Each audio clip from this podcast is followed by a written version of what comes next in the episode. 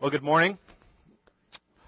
We're uh, glad that you're here with us today. If you're a guest with us, we want to especially warmly welcome you and let you know that uh, we're glad that you're here in worship this morning. It's a treat to have uh, the Milligan Women's Chorale with us here. And uh, again, we're grateful for your presence here. And uh, I'm about to turn my back on you for about 30 minutes, so please don't be offended. if you've got a Bible with you, and uh, I hope you do, I'd like to invite you to open to Genesis 18 in the Bibles in the pew racks in front of you. It's on page 11. It's going to be important today to follow along in the Bibles that you may have in front of you, um, because uh, your preacher today didn't get all of the, the scriptures to the AV people in time, so it's not going to be up front for you. You're going to need to follow along in your own uh, Bibles. There is space on the worship guide there for you to take some sermon notes, and then also for life group questions uh, later on this week or for you to use this for yourself. It's a way for us to practically apply what we're talking about today to our lives. Also, if you've got a smartphone, uh, you can follow along with the text in the YouVersion app. That is, uh, just search under live events for the YouVersion app. If you don't have any clue what that means, don't worry. Uh, just follow along on the paper. Uh, one other quick announcement along those lines. Uh, this is uh, this is in that whole realm of, of tech nerd thing. You, you have a staff that is sort of a, a bunch of tech geeks. So that means um, that you have to put up with things like this. We've just launched a, uh, a free Android and iPhone app uh, yesterday. Um, so if you have an iPhone or an Android OS uh, for your smartphone, you can download the First Christian Church app and uh, like us on Facebook, follow sermons and events and things like that. Um, you can just search under First Christian Church, Greenville. Here at First Christian, I said this last week at the beginning of the sermon, and it's, and it's true. We believe in the power of the Word of God to feed and equip us. To feed and equip believers, to change hearts, to send us out with the truth of God's Word to a world that needs to know what it means to follow Jesus Christ. And so I, I quoted last week, and, and, and I want to run this by you again. That great verse, 2 Timothy 3.16, teaches us that truth. And we're going we're to sort of pray in the vein of that verse here in just a second as we open up the Word. It says that all Scripture is God-breathed. It's, it's profitable it's useful for teaching, for reproof, for correction, and it says for training in righteousness. It says it's, it's useful for the, for the purpose of training us in godliness. And that's why we're gathered here today. That's, that's why we're here every week to, to worship and give praise to Almighty God and to have His Word feed us. So let's pray in that vein this morning. Father, we, we indeed ask that you would speak to us today through your Word. We implore you this morning to, to touch hearts and to shape minds through your Holy Spirit. Father, we ask that you would feed our thirsty souls with life giving truth from your word. Train us and teach us. Like it says in 2 Timothy, Lord, make us competent, equipped for good works because of our time here together. In the name of Jesus and through the power of the Holy Spirit, we pray. Amen. Now, I, I know that I'm not alone in feeling this, what I'm about to tell you. Uh, sometimes um, I feel this way, and I, and I, think a lot of us do. I know that I'm alone in this. I, I think life would be a whole lot easier. At least I, I think this way about it, and I, and I know I feel this way about it, and, and I bet you do too. Life would be a whole lot easier if I knew beforehand with crystal clarity every detail of what God wants to do. If God would tell us how He was going to carry out His plans in our lives and give us a little more detail, a little more exactness about what that looks like, that, that I, I kind of feel like life would be a whole lot easier. Uh, don't you often feel that way about your life? Uh, it would be a whole lot easier if God's plans were known to us more exactly. Because I don't know about you, but I want to know how to plan. I, I want to know how to over plan. We have college students behind me, and I think I felt this way at that time. I remember being that age and feeling like, okay, Lord, if you could just show me now who I'm supposed to marry, what my job's supposed to be, where I'm supposed to live, all of those kinds of things that are open questions oftentimes for us at that time. I sort of feel like, okay, Lord, if you could just show me now, it'd be really helpful. If you could just dial me in on all of those details, that'd be great, Lord. Thank you. Just could you please make that known to me? Of course, we know that's not how life works, and we don't know everything that will, and we never will. And so it's hard to know how to plan. It's hard to know how to make decisions from where we are now to where God wants.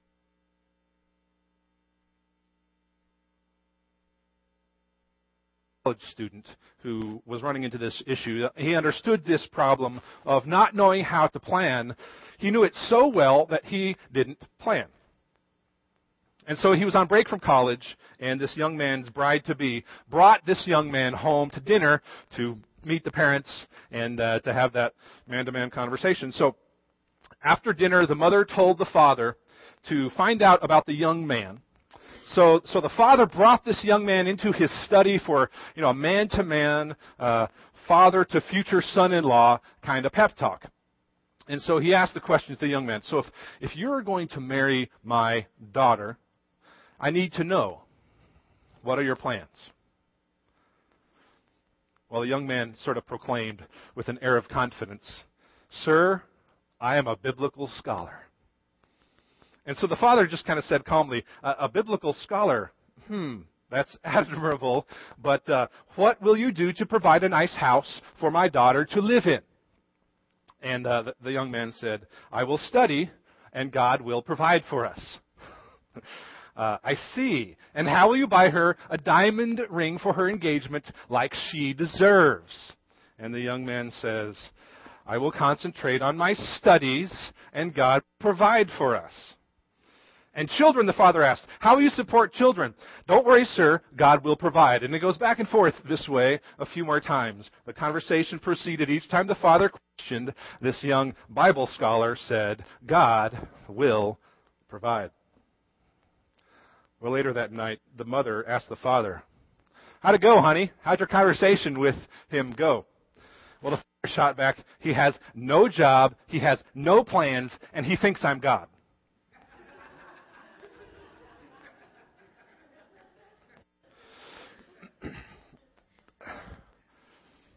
Here's the problem. Here's the problem. God has a plan. That's not the problem. We'll get to the problem.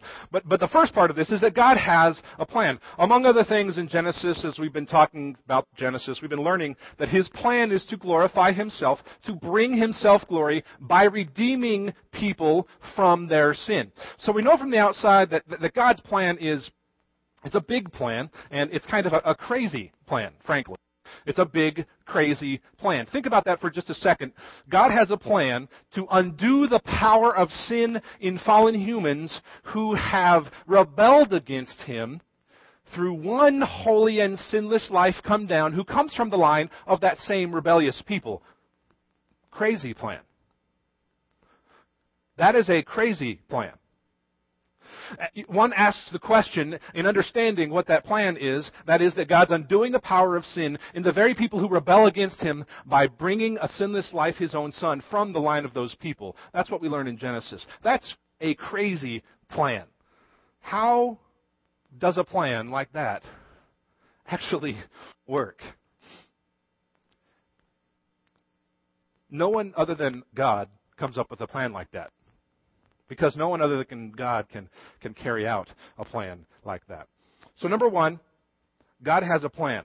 Number two, we were created to follow His plan for our marriage, for our family, for our work, our ministry, our friendships, for our very, very lives, every part of it. So, so He has a plan. We were created to follow His plan. But the problem is number three, as we've already intimated, we don't always know, like we want to know how, we may or may not be fitting into His plans. In fact, because we struggle against sin and we know intimately, personally, the very many ways in which we don't live up to His plan, we often feel like we're not fitting into what He's trying to do in the world.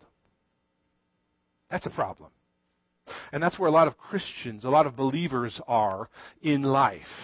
We know He has a plan. We know we're supposed to follow His plans, but we don't know exactly how we may or may not fit into His plans because A, we don't know them exactly enough, and B, we don't know how well, uh, uh we do know how well we fall short of those plans because of our intimacy with our own sin. So the deeper problem is that we struggle with feeling like we don't know God's plans exactly enough for our comfort. This is the real rub. This is the real problem. It's not that God doesn't tell us what He's doing. We know plenty about where God's headed with what He's doing. The deeper problem is that we struggle with feeling like we don't know God's plans exactly enough for our comfort. And truthfully, it's not that we don't know the plan. It's not that we don't know enough about the plan. It's that we do not control the plan that makes us uncomfortable. The real problem is that we, as we learn more and more about who we are and what God's doing in the world, we realize with greater depth we are not in control. And so, and so we end up saying to God, you know, Lord, I, I believe you, sure, I, I trust you with this crazy plan, but, but, just to make sure, I'm going to do everything I possibly can to make sure my personal agenda this side of heaven takes place so that I can feel a sense of control. We want to be God. We, we want to be in control. And, and so, really, this is all about control. Control, control. When, when our kids get old enough to talk and they begin to verbalize openly their rebellion, we feel like we're losing control. When our relationships with, with people around us us and others don't act in a way that we want or in a way that makes us feel uncomfortable when they act like that, then we begin to feel like we're losing control. When the stock market goes through a three year dip and our long term plan no longer works, we feel like we're losing control. And so we so we hit the brakes, we, we take it easy, we, we shrink back. We do what we can to maintain a sense of equilibrium because we don't like to be out of control. We say, in effect, in our relationship with God, Lord, I believe you, but I really don't want to have to be changed or made uncomfortable in my walk with you because then I feel like I've lost control. We see that kind of response in the characters of Genesis 18 through 20. We see it when they're not in control. They don't like, like we don't like, not being in control. And so they manipulate situations as much as possible to maintain that control. We all know people like that. Many of us are like that. One might wonder if today's sermon is autobiographical. Many of us are like that. When we see somebody who seems to have to have it a certain kind of way, we say they have control issues we, we see this in Sarah. Look at Genesis 18. 9 through 15 is where we're focusing here on, on Sarah. This is in Genesis 18, 9 through 15, where Sarah not only doesn't believe God's plans, she clearly and openly mocks them. It's not a good way to maintain control. Especially when it's something like this, where God has already laid out very exactly the plans He has for you, namely to bear a son. Even at the end of chapter 17, God laid out, as part of His covenant blessing, He said to Abraham, all the way back to chapter 12, and a few other points along the way, that His plan would include bearing a son. And so, verse 10, chapter 18, the Lord visits Abraham and Sarah's house for dinner. And he says, verse 10, that he will return about this time next year. And Sarah Abraham's wife, will have a son. He says it. He lays it out. But because, number one, Sarah was postmenopausal, and number two, because tents aren't exactly good at keeping out sound, verse 12, Sarah heard this, and she laughed to herself. She, in effect, said, I'm an old, old lady. Isn't this a little late to be having kids? Uh, as if God doesn't know that. Abraham, of course, had laughed earlier in chapter 17, and now Sarah here in chapter 18. I think they had been laughing all along about God's plans for them. This isn't all of a sudden out of nowhere for her. Look at verse 14. Even though she laughed to herself, the Lord knows, the Lord hears. He understands well that Sarah is mocking his very plans. And he says, Is anything, is anything too hard for the Lord? Can you imagine? Openly mocking God and having him there in the presence of a man saying the words to you. Is anything too hard for the Lord? And so, of course, she, she shrinks back. She senses she's messed up. In verse 15, it says she was afraid. So we see in, in Sarah this the struggle of not being in control.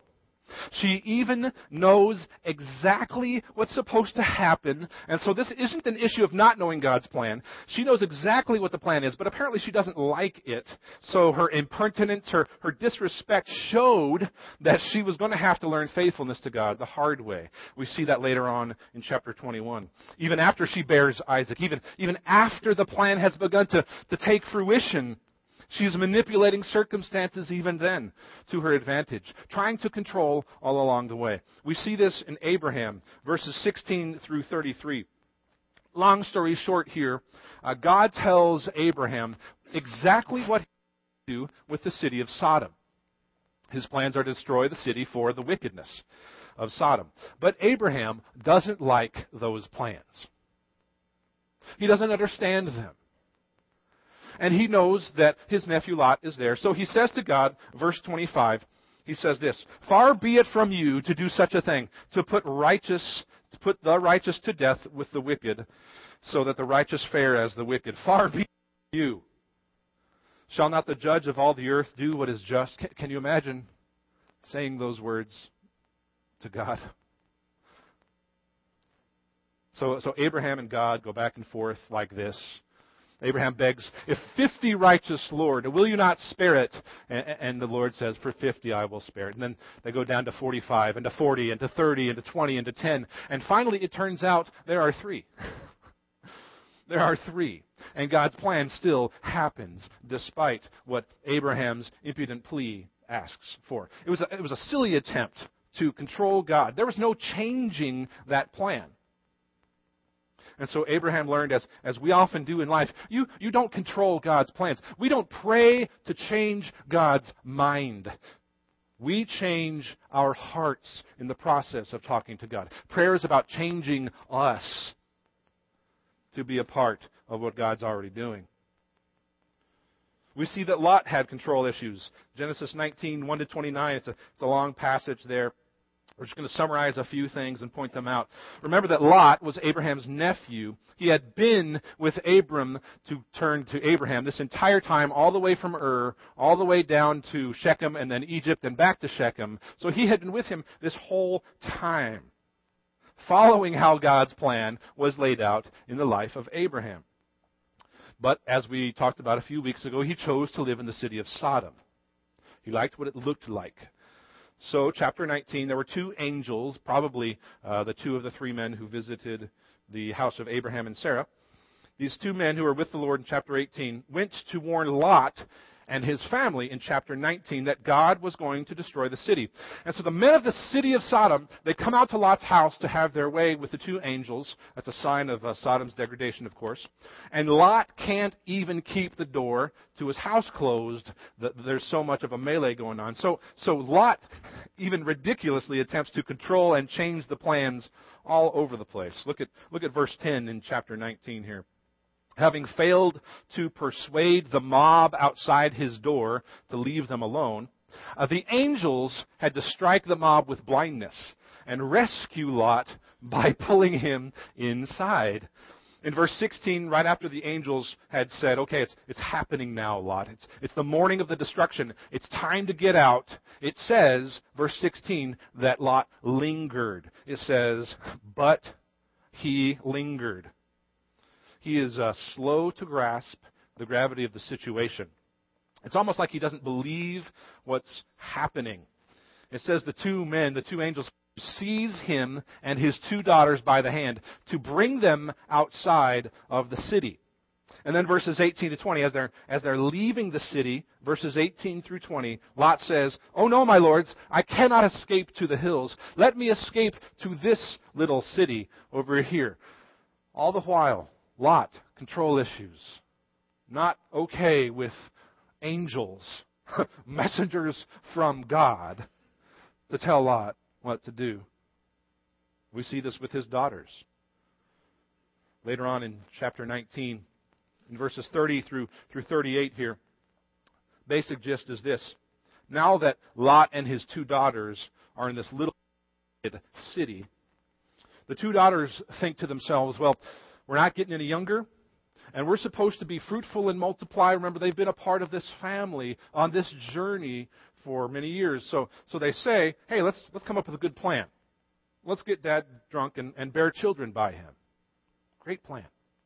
Uh, they knowingly do something flat out wrong in order to control God's plans. Obviously, God's brought us here and, and put us in this situation. And so, so I am justified to do something sinful to accomplish his plan. Crazy to read about it here, but how often do we feel that same way about our own lives? I don't like where God's got me right here, and so I'm going to justify what I'm going to do or say because I'm going to manipulate so that I can feel comfortable because God put me here and I don't like it. The silliness of control issues just keep coming. We see this with Abraham and Sarah in chapter 20.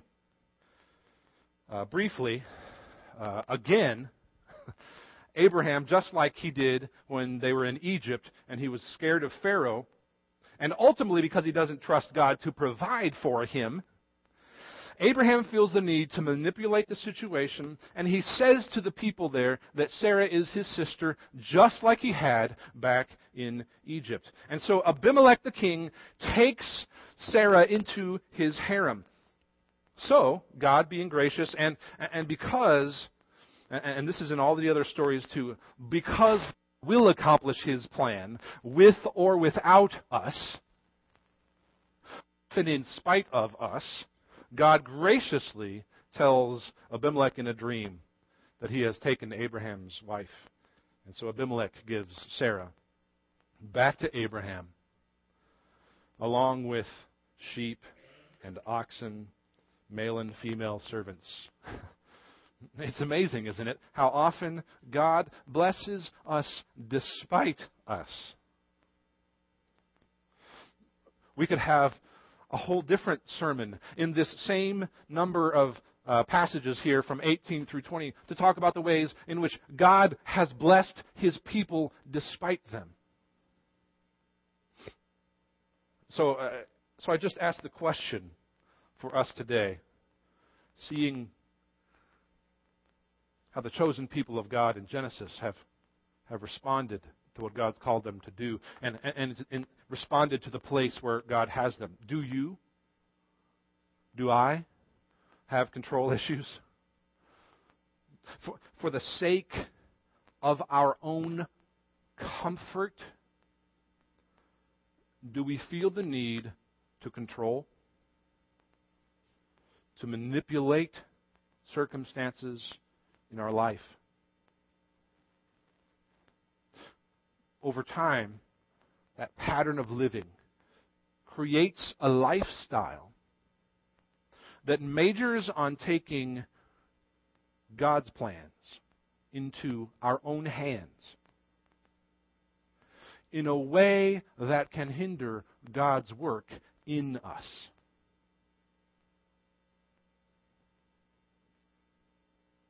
1 Thessalonians 4 3 tells us that God's plan, God's will, it says, is sanctification. God's will for us is holiness. It's, it's the work of godly character becoming more clearly evident in our lives. That is the project to which we are called as believers.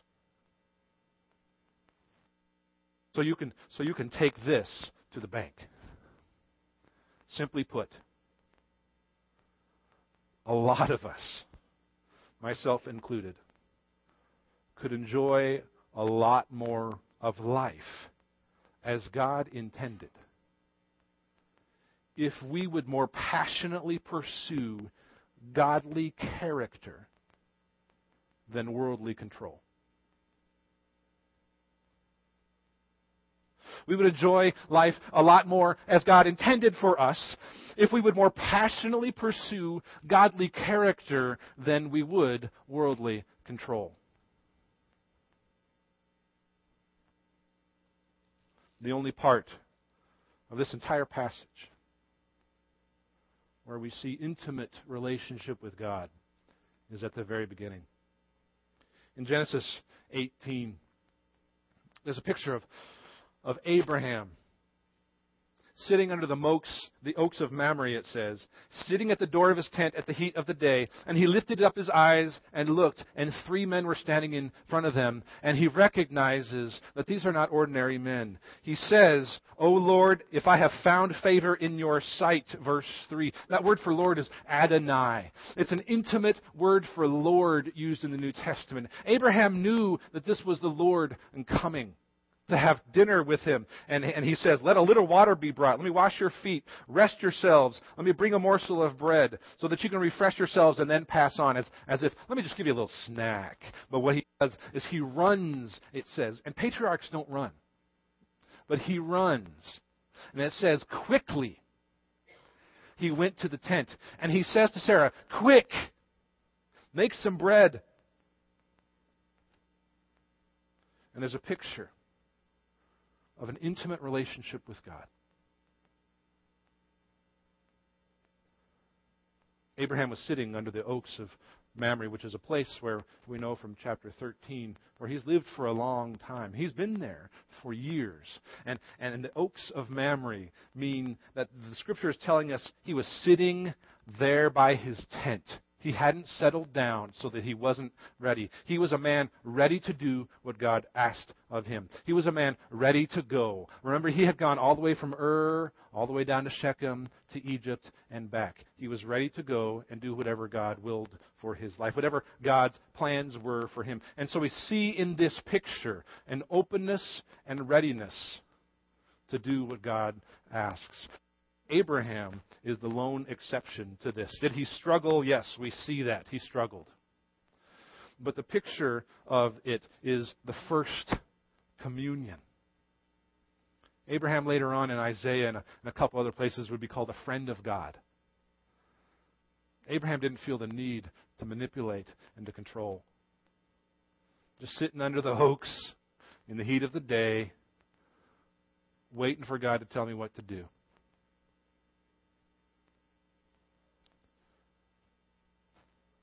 Simply put, a lot of us could enjoy a lot more of life as God intended if we would more passionately pursue godly character than worldly control. If, if we, as God's called, chosen people, would take a smidge of the effort we take to manipulate our lives in worldly, fleshly terms and direct that at pursuit of godly character, then we would see the work of God in our lives.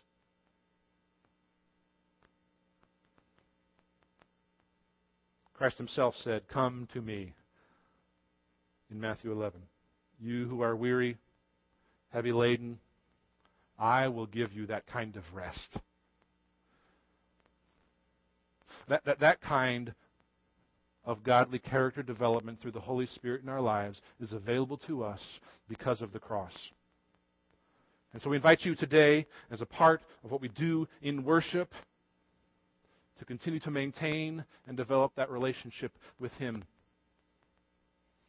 So that you don't have to feel the need to manipulate and control. In that relationship with Jesus Christ that develops in us the character and goodness of God will be the place where we know and experience rest. Father in heaven, it is indeed something we major in. Making sure that we are comfortable, in control, maintaining equilibrium. Because, Lord, we, we buck up against what you want to do with our lives. We've seen in, in, in the scriptures today that, that we're not alone in this, Father, and, and so we come to you now asking that you would uh, forgive us for our impertinence, for the ways in which we, we mock what you want to do with us, the ways in which we look at you and we raise our fists in the air and we say, Lord, where you've got me now, it doesn't feel good and I don't like it. Father, forgive us for that kind of self centered view of our lives and plans. And redeem us because of your work on the cross. Teach us through your word Empower us through your Spirit. Equip us because of our involvement in the body. So that where you have us, Lord, would be exactly where we should be. People passionately pursuing character, qualities of love and mercy and faith and joy. Father, make of us a people like that so that we would glorify you by our lives, and that would be enough for us. We ask this, Lord, in the name of your Son, Jesus, in whose name we pray. Amen.